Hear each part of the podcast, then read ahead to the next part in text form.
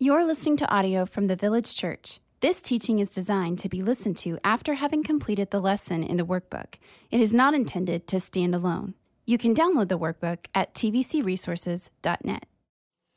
Okay, so last week we had our introduction to the study. We kind of brought ourselves up to where we are and, sort of in the middle of the story. Uh, when we went home for the holidays, we left Saul having fallen on his own sword on top of a mountain, and that was kind of a bummer. And then this week things didn't get just a whole lot happier, did they? Uh, although there are some signs of hope, and so we want to make sure that we're paying attention to those. But in the book of Samuel, you basically cover the lives of, of three men as the, as the central figures. And so there's the story of Samuel, which has already concluded, and then there's the story of Saul, which has already concluded. And so now we are left with this one central figure, David, uh, who will take us through the rest of 2 Samuel. But it's important for us to keep reminding ourselves that this is not a book about David. This is not a book that is primarily about us understanding Him. It is a book that is about a covenant God who covenants to preserve His covenant people. That is the main point of the book. And so, as you're digging into stories of battles and people are chasing each other and stabbing each other, just remember to ask, What am I seeing here that's true about God? And I actually had a conversation with someone out in the foyer before we came in here, and she said, My group was not happy about trying to answer the attributes of God question this week uh, because it just was like all these people died, and they were, I don't know, what was I supposed to do with that? And so, we will get to spend a little bit of time reflecting on what should we take from a text like this? What should we understand to be true of God when you're in stories like these. And as is the nature of doing a line by line study, we don't always get to have nice, neat cutoff points in the story to where we feel a lot of plot resolution at the end of any given particular week of homework. How was the homework this week? Pretty manageable?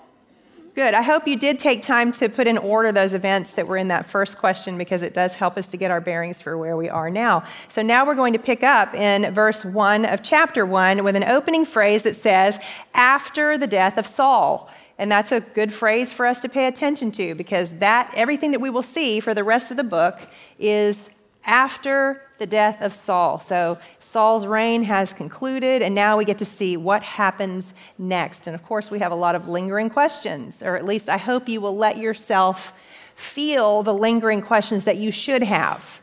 Because I know some of you are already thinking ahead and thinking, but I, I, know how the story ends, and that's fine. But try to back out of it and pretend that you are sitting listening to this story being told to you, uh, perhaps during a time when you didn't have a copy of the text because there weren't that many copies of the text. And then ask yourself, what tensions would I be feeling if that was the situation? So, after the death of Saul, when David had returned from striking down the Amalekites, David remained two days in Ziklag. Okay, so the Amalekites, you will remember, and you had a chance to sort of refresh your memory in the homework this week, they were who Saul should have wiped out and didn't. You remember Samuel saying, What is that bleating of sheep in my ears? Because he just decided maybe he would keep some of the things that God had told him to completely destroy. And so the Amalekites have continued to be a source of trouble for the people of Israel. And in fact, an Amalekite is going to figure largely into the story today. So we should be asking some questions. Is there irony here? Is there some reason that the Amalekite is the one who brings word? And we're going to look at that as we go through the story. So it says David remained two days in Ziklag. And you will remember that Ziklag is the town that was given to him by Achish, the Philistine commander, who he was serving under during the time that he was in exile uh, because Saul was pursuing him. So, Ziklag is this place of ambivalence. We saw that last semester. It is a place where you're like, well, should he be there? Is he operating according to the will of the Lord? Is he supposed to be among the Philistines? I mean, you remember, you may remember he lied. He, he, he deceived uh, Achish that he was actually serving him faithfully, and he almost found himself in a terrible situation where he would have been killing his own countrymen but the Lord extracted him from that. So the very first place he is located is in Ziklag, but where are we going to see him move to? Hebron, right? And you got to see the significance of that, that Hebron is actually a very significant place in the history of Israel. It is the place where Abraham lived, it is the place where the patriarchs are buried, and there are other reasons that it is a good location that we will talk about in just a few minutes. And did you use your map this week? Hmm, I love it. And we're going to talk about the map some today. But if you paid attention to where Ziklag is and where Hebron is on your map, you saw, I'm sure you can all see this, right? uh, that Ziklag was on the other side of that dotted line that delineates the Philistine territory. So a move to Hebron is a move back to the people of God. Significant imagery there and significant message. Okay, so it's also important for us to know that it is a trip of about 80 miles for the Amalekite who's going to show up. And we would assume that he came on foot, so it would have taken him several days to get there. Very interesting. So this is verse 2 And on the third day, behold, a man came from Saul's camp with his clothes torn and dirt on his head. Now, when you read that description, you may have initially thought, well, he's had a long journey, so he doesn't look so great. But what is clothes torn and dirt on head a sign of? Mourning. He wants to show up with visible evidence of mourning. Now, the hard thing is going to be that this guy is going to tell a story about what happened at the death of Saul. And did anyone have a little bit of time where you were like, so who's telling the truth here? Because didn't we just read a different version of this at the end of 1 Samuel?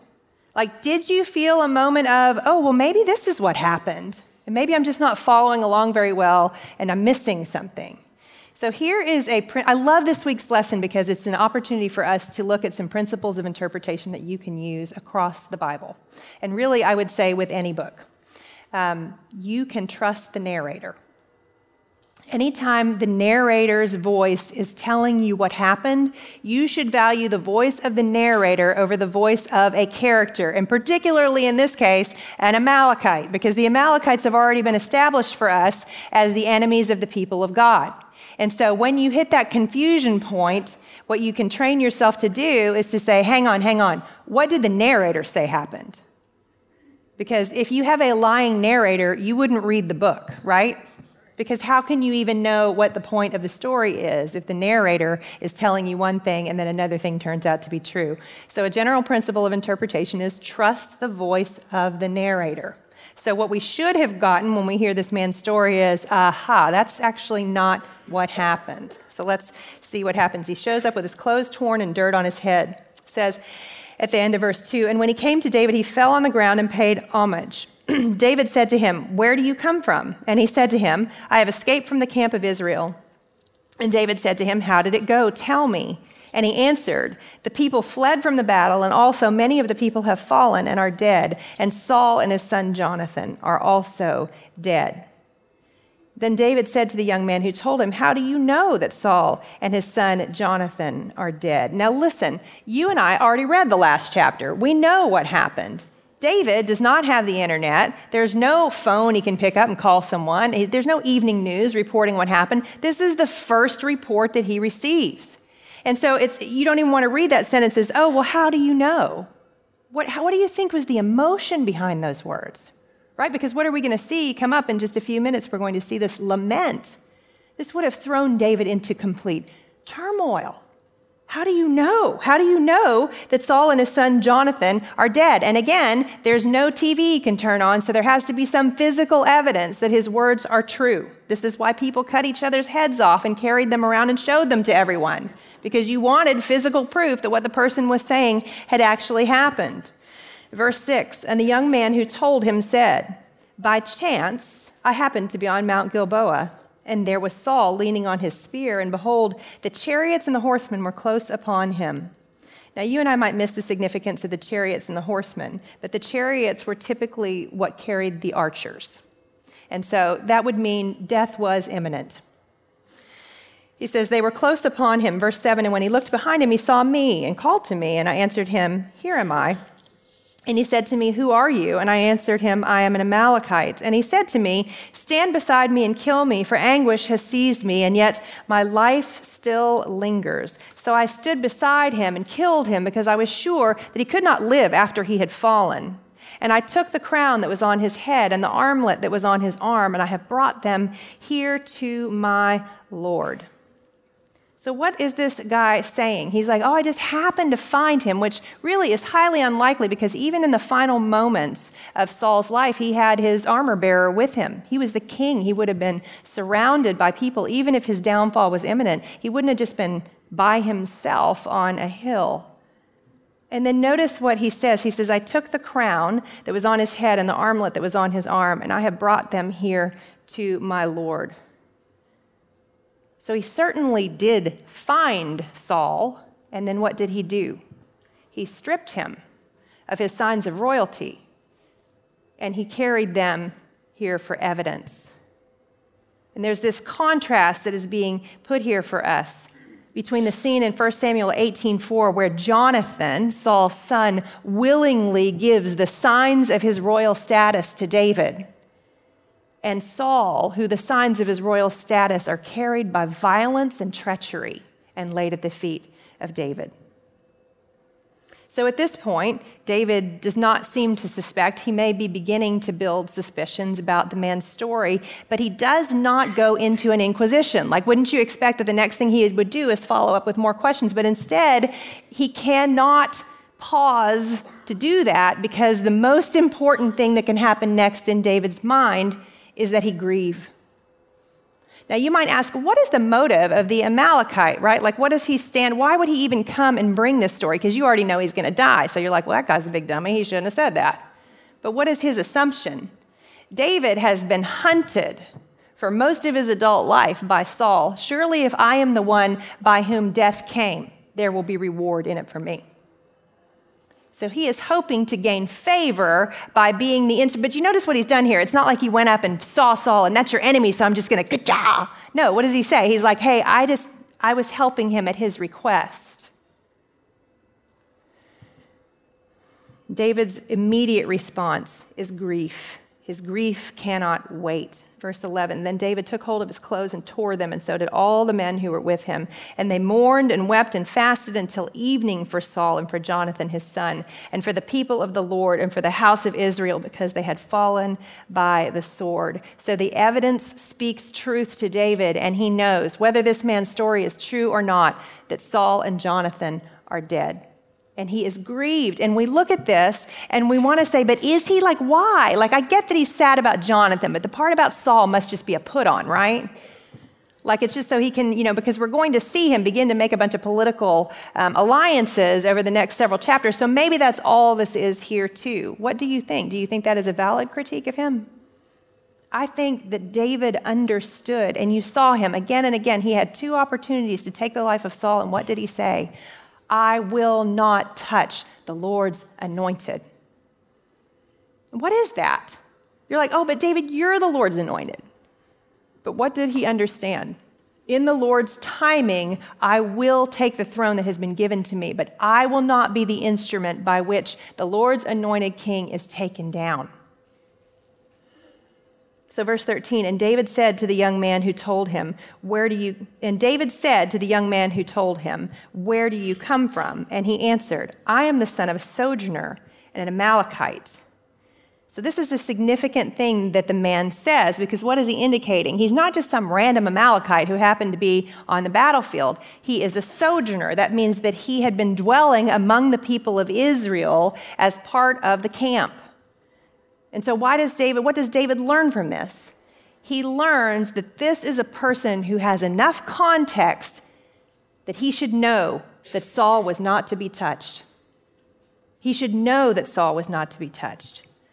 Verse 14 David said to him, How is it you were not afraid to put out your hand to destroy the Lord's anointed? How is it you were not afraid to put out your hand to destroy the Lord's anointed? Well, now this guy's in trouble. Because either he admits that he lied or he just goes with the story. But either way, there's no way out for him. Isn't this fascinating?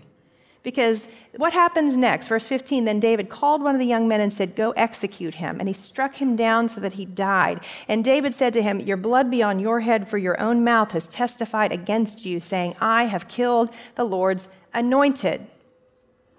But he didn't. So, what are we supposed to take from this? Well, What was the theme of last semester? It was that man looks on the outward appearance, but God looks on the heart. And this man dies for his false words, but also for the intent of his heart. If he had come upon Saul before Saul had fallen, can there be any doubt that he would have worked wickedness to his advantage? He didn't murder Saul, but he had all of the motive to do so. And because God looks on the heart, justice is served anyway. How is it you were not afraid to put out your hand to destroy the Lord's anointed? That's a word that could have been spoken to Pilate. That's a word that could have been spoken to the Sanhedrin. That's a word that could have been spoken to Judas. Do you not have a holy fear of the one who the Lord has anointed? Do you know what the word for anointed is? Messiah. Would you put your hand out to destroy the Lord's Messiah? The answer is that many have. What about us? As those who call upon the name of the Lord, how do our daily choices effectively be a shaking of the fist at the one who is our very deliverer? Psalm 111:10 I always say I'm cautious about people having life verses because we tend to choose wonky ones. But if I were going to pick one it would be Psalm 111:10. The fear of the Lord is the beginning of wisdom. Do we have enough right reverence for the Lord's chosen one? That we choose not to sin, understanding that any sin is rebellion against God's anointed. The Amalekite illustrates for us how the Lord feels about his anointed being dealt with wrongly. So, the Amalekite falls, and then David resumes his grief. Look at verse 17. It says, And David lamented with, his lamenta- with this lamentation over Saul and Jonathan his son. And he said it should be taught to the people of Judah. Behold, it is written in the book of Jasher. And then we get this lament. But before we get into it, I want us to take a look at what we are about to see. So, first of all, he says he lamented with this lamentation. And then what we're going to see is actually a highly organized piece of writing. Um, and so, if you think about the difference between, um, if anyone has ever gone through a period of grief, there were probably many ways that that grief expressed itself. Some of them were just groans, some of them were crying out to the Lord. And those are valid expressions of grief, to be sure. But what we're going to see here is a organized, thoughtful meditation on grief. So the best way I can think to give you uh, the difference here would be: um, Does anybody remember studying sonnets in high school? So it's a 14 line poem. It's highly organized, a highly defined rhyme scheme, and they almost always deal with the subject of love. So when you are in love with someone, you're doing this all the time, right? So it might be in the early stages of your love, all you can think to say is, I just love you, I just love you, I love you, I love you, I love you so much, I love you. And those are words that mean a lot. But why is it that people show up on Valentine's Day with a highly organized expression of their love in the form of a poem or a sonnet? What does that show about the emotion that you're feeling?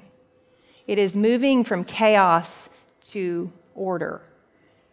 It is a meditation. It is not the word of the moment. It is words that come out after a great deal of thought and choice. And that's why it's so precious to us when someone takes the time to write us a note where we can tell they've enumerated the reasons that they care about us. And in the case of a sonnet, where they've even made them rhyme in an, in a, in a, in an intricate rhyme scheme. It shows intention, it shows meditation, and that's what we're going to see. When you hear Psalms of lament, that is what is being talked about. It is when grief begins to move from chaos to order and finds voice in a way that is methodical and meditated upon. Now, it says that this is written in the book of Jasher, which I know you all love to read on holidays and weekends. What in the world? So, this shows up in the book of Joshua, too. There's mention of this book. We don't actually know what this book was. I mean, we speculate that it was a book of poetry or war songs, sort of a collection of them. And people get really wigged out that they don't know where this book is anymore. Because it's like, well, if it's in there, is there more important stuff in there that we need? Like, why isn't the book of Jasher in the Bible? We can exhale on this. We don't need the book of Jasher, or it would be here we have the parts that we need in here. So this, I would say, think of this in similarly to when a, a, place is mentioned in the Bible that we no longer know where it's located. And so, why are those things in the Bible? If you and I can't turn to our map in the back of our workbook and find that place, well, why is it in there? Because for the original audience, it was a marker that what is being said here can be validated somewhere else. Like the original audience would have been like, oh, Havilah, I know where that is. And you and I are like, huh? But it's important for us to know that the author's intent was to root what was going on in a greater context. So the book of Jasher is lost to us, but these words are not. And now I want you to notice the highly ordered uh, nature of this particular outpouring of grief. And so, what we will see is we will see a, um, if you've, uh, you've heard me talk about chiastic structures before, a chiasm. It's a form of parallelism that you find throughout the Bible, and you're going to find it here as well. And what it does is it has its own rules. And its rules are it starts with parallel ideas at the beginning and the end, and then if you follow it, it's doing this parallel ideas all the way to the center. And the center is where you usually want to pay attention because that's where the stress is laid. And in the case of this lament, lamentation, we have a chiasm that extends through the first part of the lamentation all the way through verse 25. And then we have a little piece at the end, 26 and 27, where the focus shifts from being on Saul and Jonathan to just being on Jonathan. So I want to help you kind of pick this out. And the way that you can find these is you look for those repeated ideas. And so the first repeated idea that probably jumped out to you might not be the one that is first in the text, how the mighty have fallen. Like we asked you to look for the repetitions of that and how many times was it said. And the interesting thing about that phrase is we use that in a derogatory way, don't we? When someone who is kind of too big for their britches does something and then suffers a loss, we're like, oh, how the mighty have fallen. And it's a great phrase unless you're the one who actually screwed up. But how is it used in its original sense? It is a genuine expression of loss and wastefulness. Like, I think if we were looking for a theme for this week, you could find this theme of just wastefulness. These lives that could have been so much more and ended up just being spilled blood on the high places. So, anytime you see a repeated idea, for me, when I first started realizing what was going on in this passage as I was studying it, it was the daughters piece that jumped out at me. I was like, oh, we talked about daughters of the Philistines here, and then down here we talked about daughters of Israel. And then I began looking a little closer and I realized that the chiastic structure had already actually begun at the beginning of verse 19. So take a look and let's see if we can pull it apart. It says in verse 19, Your glory, O Israel, is slain on your what? High places. Now, duck your eyes down to the end of verse 25. It says, Jonathan lies slain on your high places. And so, if you're a person who marks in the text, I hope we all are, you can put a number one and high places next to each of those mentions. Now, look back at verse 19. What's the second half? How the mighty have fallen. So now look at verse 25 again. Back yourself up. How the mighty have fallen in the midst of the battle. So you can put number two, mighty fallen. Now look at the next verse, verse 20. It says, Tell it not in Gath, publish it not in the streets of Ashkelon, lest the daughters of the Philistines rejoice, lest the daughters of the uncircumcised exalt.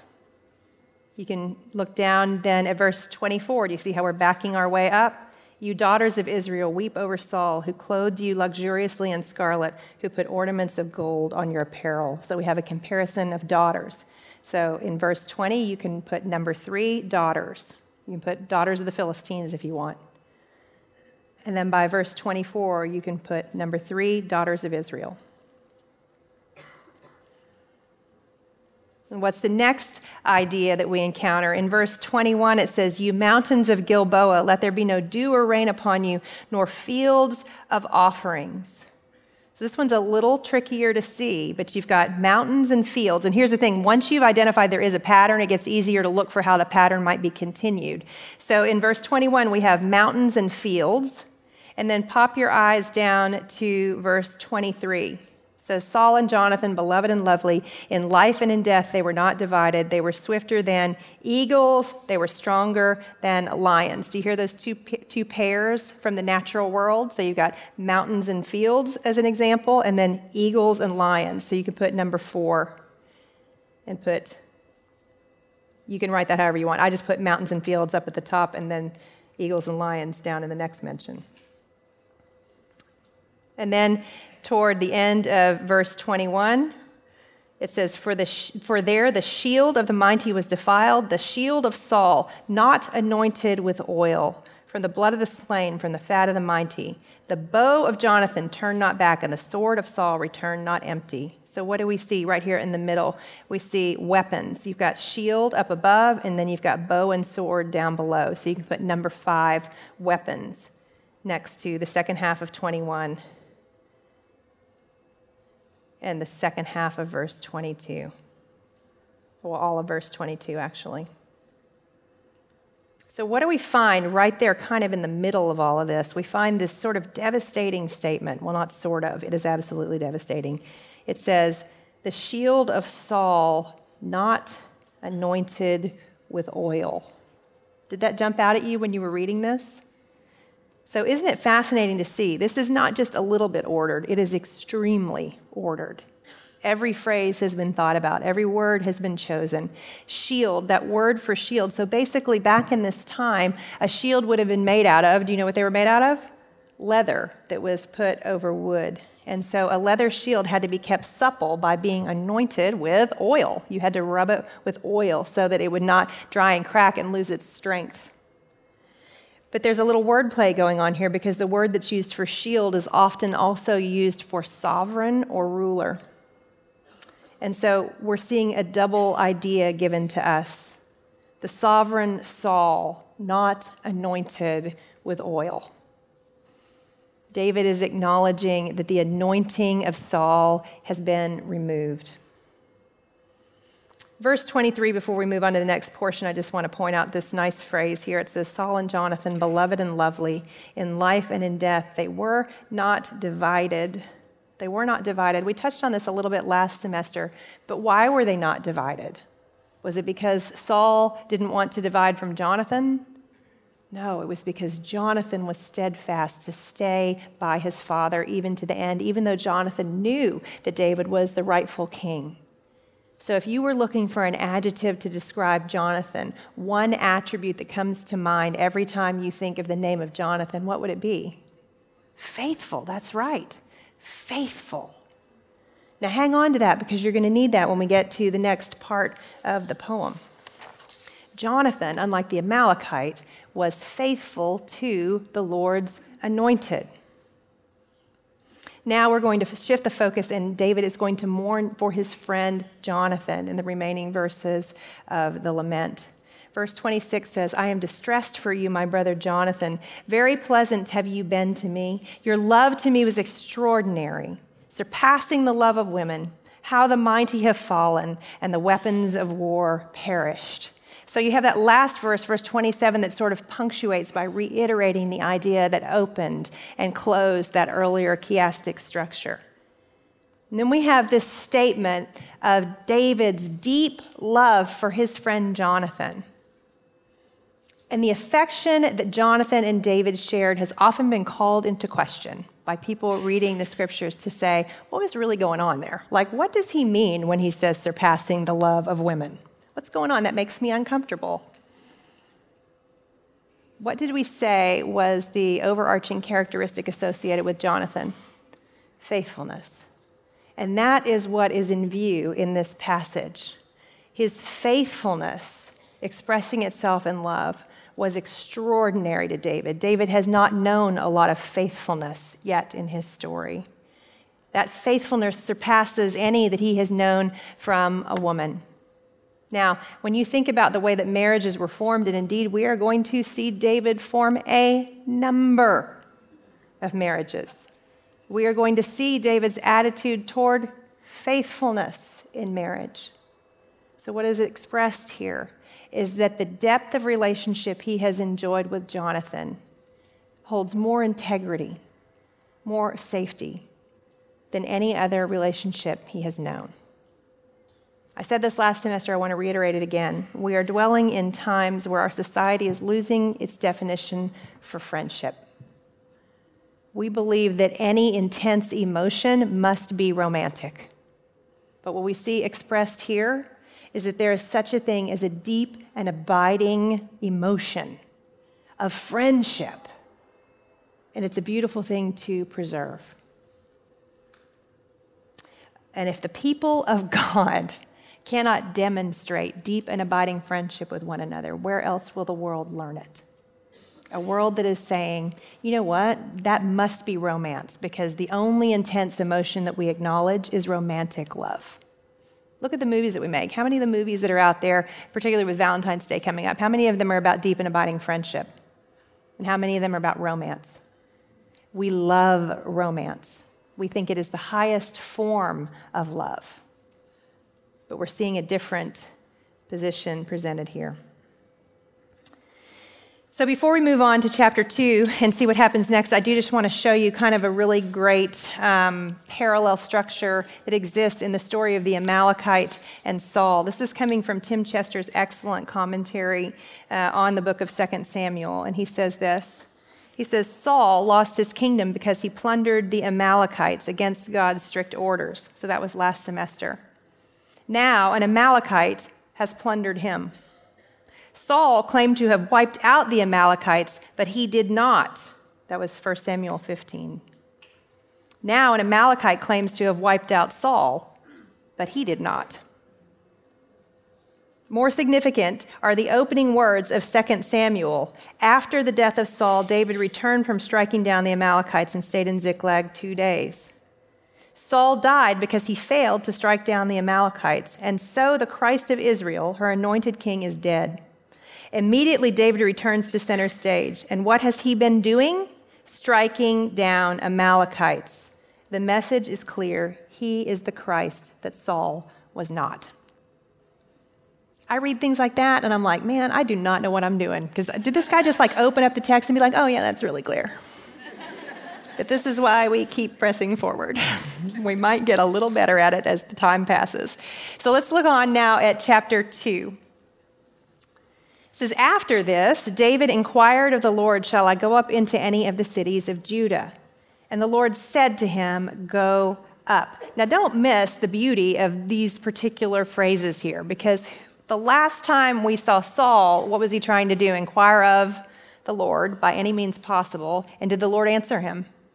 No. And yet here we see David inquire of Saul. Oh, David inquire of the Lord. Nope. No more dead people coming back. David inquire of the Lord, and the Lord responds immediately. Now, you may remember David still has a priest, and so we would assume that the priest is helping with the inquiry process, but it does not describe how he inquires this time. But the Lord says that he should go up, and David said, To which shall I go? And he said, To Hebron.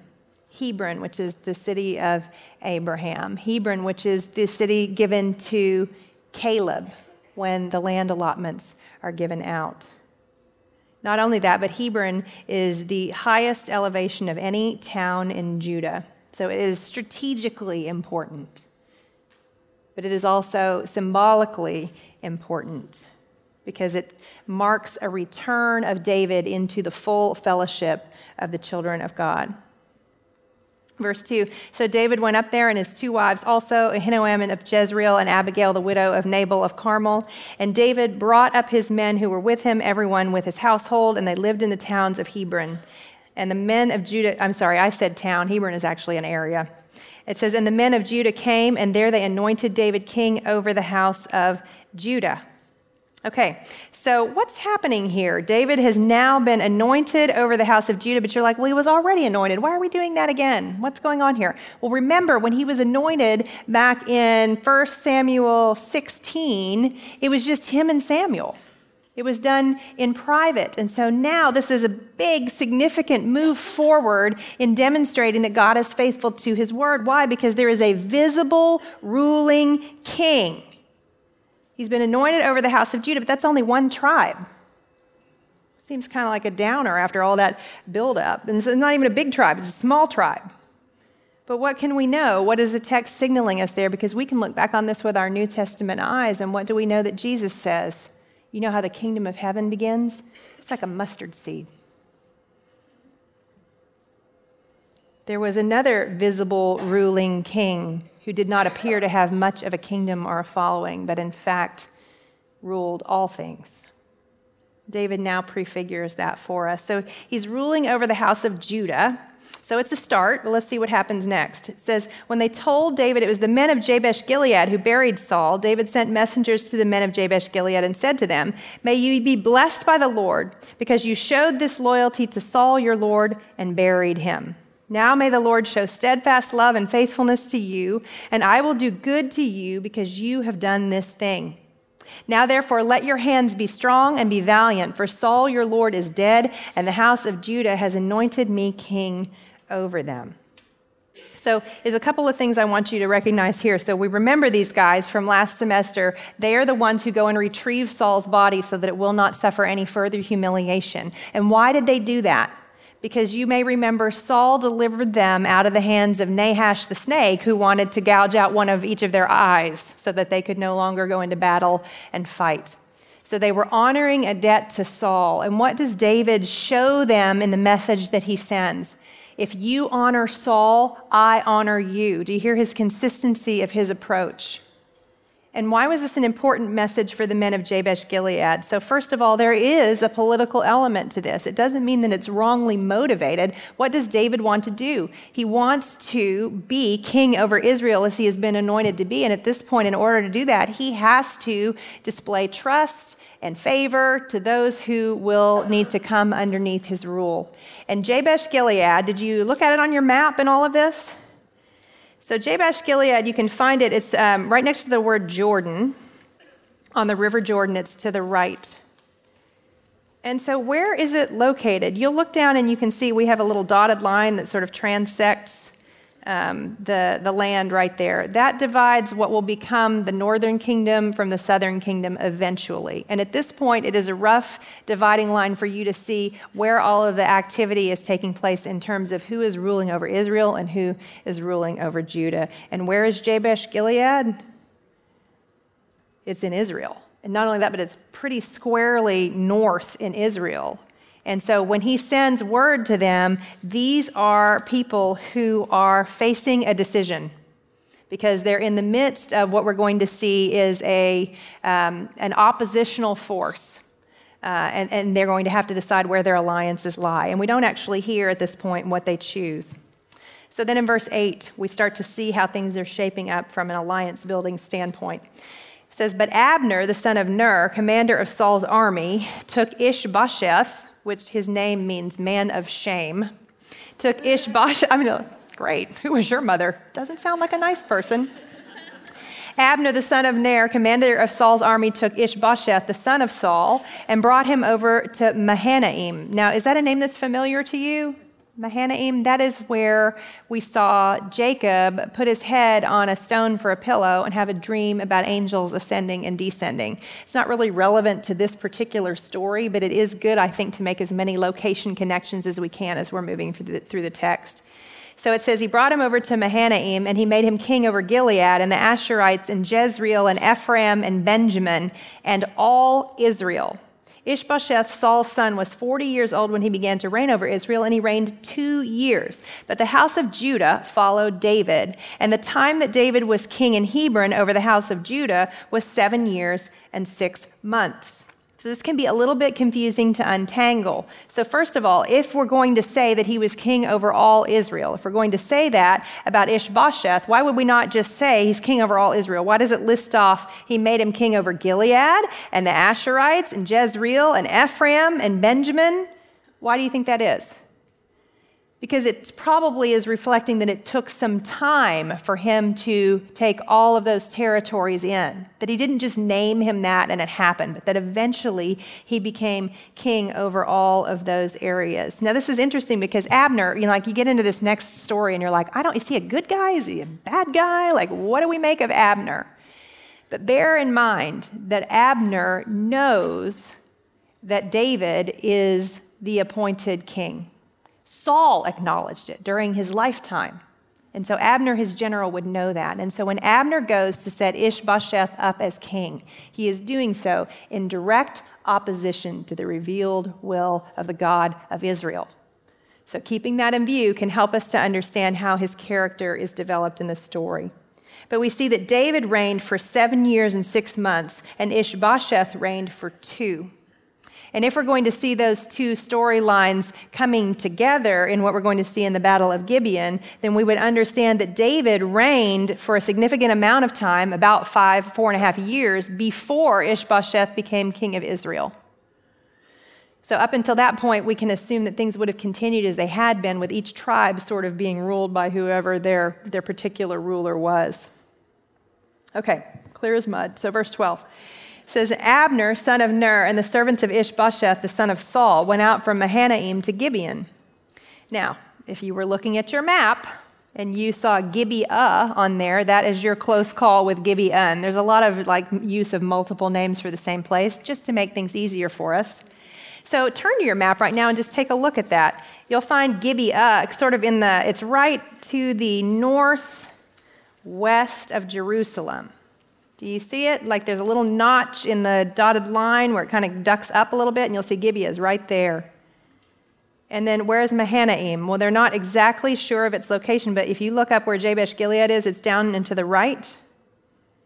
And so when he moves from Mahanaim to Gibeah, what is he doing? Is he on the defense or the offense?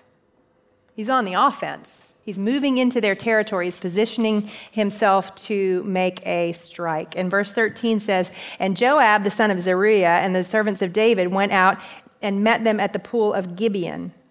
So that's a defensive move. It says, And they sat down, the one on the one side of the pool and the other on the other side of the pool. And Abner said to Joab, Let the young men arise and compete before us. And Joab said, Let them arise. Then they arose and passed over by number 12 for Benjamin and Ishbosheth, the son of Saul, and 12 of the servants of David. And each caught his opponent by the head and thrust his sword in his opponent's side, so they fell down together. Therefore, that place was called Helkath Hazarim, which means the field of sword edges. That sounds like a nice place for a picnic. Uh, which is at Gibeon. And the battle was very fierce that day, and Abner and the men of Israel were beaten before the servants of David. So, okay, what was happening here? Well, we're, see, we're probably seeing a contest um, similar to what we saw with David and Goliath. So it's a representative battle, and this was sometimes done to prevent widespread bloodshed. But as we saw in the case of David and Goliath, and we also will see here, that actually doesn't happen. It still ends up devolving into full scale war. But 12 of their men battle 12 of the other men, and then in some bizarre situation, everybody sort of stabs each other and falls down all at once. Verse 18, we get a little zooming in on some of the action that follows. It says, And the three sons of Zeruiah were there Joab, Abishai, and Asahel. And you really have to say that name carefully. Now, Asahel was a swift of foot as a wild gazelle. And Asahel pursued Abner, and as he went, he turned neither to the right hand nor to the left from following Abner. Then Abner looked behind him and said, Is it you, Asahel? And he answered, It is I. Abner said to him, Turn aside to your right hand or to your left and seize one of the young men and take his spoil. I can tell I've lost you. I can hear you laughing. but Asahel would not turn aside from following him. And Abner said again to Asahel, Turn aside from following me. Why should I strike you to the ground? How then could I lift up my face to your brother Joab? But he refused to turn aside. Therefore, Abner struck him in the stomach with the butt of his spear, so that the spear came out at his back, and he fell there and died where he was. And all who came to the place where Asahel had fallen and died stood still. Why do you think we bother to say that at the end? Why, why, why, that? why not just end? The battle just kept raging. Because what are we beginning to see um, brought to focus here? Again, wastefulness. Just the wastefulness of all of this. And so Abner is being pursued by the gazelle, and, and he's persistent, right? Like he, he, he is persistent on chasing him down. And when you're reading this the first time, you're like, who am I rooting for? but what is he doing? He is fighting because he believes that David is the rightful king. So that's going to shape the way that we understand the story. And so his falling is a deep loss. And Abishai, so you had Joab and Abishai here mentioned before him. Abishai, you may remember from 1 Samuel, he was the one who, um, when there was a chance to strike, down da- to strike down Saul, he told David, You should do it. You should take him out. So that's where we get into a little bit of a, but is who is the good guy, right? Because what we're seeing here is an eagerness to install David as king, but perhaps on a timeline that is not the Lord's. So these are very conflicted scenes for us. Verse 24 says, But Joab and Abishai pursued Abner, and as the sun was going down, they came to the hill of Ammah, which lies before Giah on the way to the wilderness of Gibeon. And the people of Benjamin gathered themselves together behind Abner and became one group and took their stand on the top of a hill. Then Abner called to Joab, Shall the sword devour forever? Do you not know that the end will be bitter? How long will it be before you tell your people to turn from the pursuit of their brothers? And Joab said, As God lives, if you had not spoken, surely the men would not have given up the pursuit of their brothers until the morning. So Joab blew the trumpet, and all the men stopped and pursued Israel no more, nor did they fight anymore. So what just happened? Abner gets backed into a corner, and he decides that he would prefer a truce to defeat. And how does he make his argument to Joab? We are your brothers. And then the wastefulness becomes even more apparent. It is a civil war. It is the children of God striving to kill the children of God, as if they don't have enough enemies already. Verse 29 And Abner and his men went all that night through the Arabah. They crossed the Jordan and marching the whole morning. They came to Mahanaim, so they returned home. Joab returned from the pursuit of Abner, and when he had gathered all the people together, there were missing from David's servants 19 men besides Asahel. But the servants of David had struck down of Benjamin 360 of Abner's men. And they took up Asahel and buried him in the tomb of his father, which was at Bethlehem. And Joab and his men marched all night, and the day broke upon them at Hebron. So we have Abner returned to his place, and we have Joab returned to his place. And when the losses are counted, we have Judah has lost 20 and Benjamin has lost 360. Not enormous numbers of loss, but a hint of what is to come further on just the discrepancy in loss there. And the thing that I found particularly sort of striking about this is that when you go back and remember the story of the namesake for each of these tribes, you actually see an opposite relationship. You remember Judah back in Genesis? He's the one who thought it was a great idea to sell Joseph into slavery. And then later, he's the one who, when his brother Benjamin needs to remain in Egypt, says, No, no, no, I will stay in his place, lays down his life for Benjamin's preservation. And here, these many years later, what do we see? Judah and Benjamin at war, Judah prevailing over Benjamin. So, what are we supposed to take from this strange collection of stories that's going to continue on in its strangeness next week, to be frank. One of the things that I think is so compelling about this particular portion of the text is the evidence of David's genuine grief. Here's the biggest reason that I don't think that his lament is a political move, that I don't think that it is a put on because I think that he understood the will of the Lord. He wanted to do the will of the Lord, even if it was not the easiest or most expedient route. He was committed to do the will of God.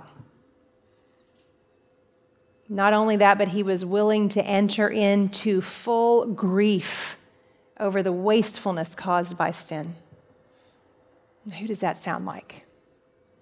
Another who would be spoken of by the prophets as a man of sorrows and acquainted with grief.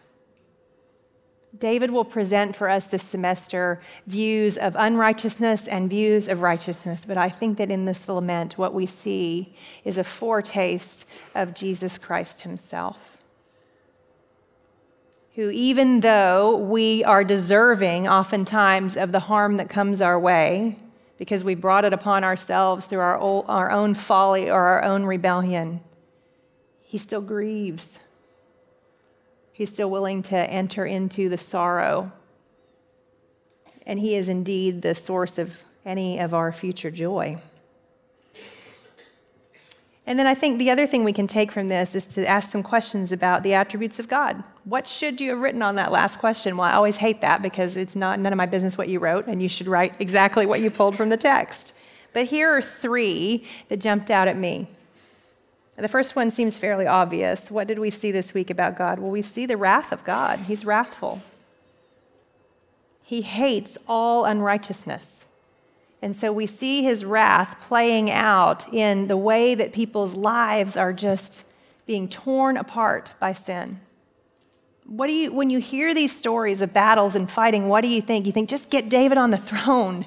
Can we just get to the part where David is ruling and order is restored? And we should feel that because that is the story of Christ coming to die and then to rule and to reign so that the wrath of God might be meted out on him instead of us. What's another thing we can pull from this week? I think the faithfulness of God. Because even though it's a mustard seed start, David is a king ruling, just as God said that he would. God is being faithful to his word incrementally so, but certainly so. And lastly, this is one of my favorites, I think because I need it from him so much. God is patient. But I actually like the term long suffering better than patient. He bears with us for the long term. Our definition in the back of your workbook says God is untiring and bears with his children. That's what we see him doing here. He is patiently working out what is best for his people, even though on any given day it might be hard to see. We have 55 chapters to paint the picture for us. We can take our time, knowing that the Lord is good and faithful and long suffering. Maybe you're in the middle of kind of a mess right now, personally, and you're wondering is the Lord faithful? Maybe you're aware more than ever of a sin pattern or a foolish behavior that has required the Lord's patience of you once again. Maybe this is an opportunity for you to ask Will I raise my hand against the Lord's anointed? Or will I walk in the fear of the Lord? So that sin might die and righteousness might flourish that the Spirit might do a work in me, that I, like David, can be jealous for the will of the Lord to be done. Let's pray. Heavenly Father, thank you for hard stories. Um, thank you for the wisdom of teachers who write commentaries that help us sort through some of the harder parts of this. Father, we pray that you would continue to give us increasing skill to read these words and ask the right questions about what is going on and who is motivated by what. Not so that we can simply point a finger at the person in the text and say, his motive is selfish or his is righteous, but that we might turn that finger on ourselves and ask, what are my motives? When I think that there is favor to be won, what are my motives when I feel threatened? What are my motives when I'm afraid? Lord, help us to surrender our motives to you, trusting that you are not just worthy of our fear, our right reverence, but that you are also worthy of our trust and the greatest affection that we can have. We ask all these things in the name of your Son, King Jesus. Amen.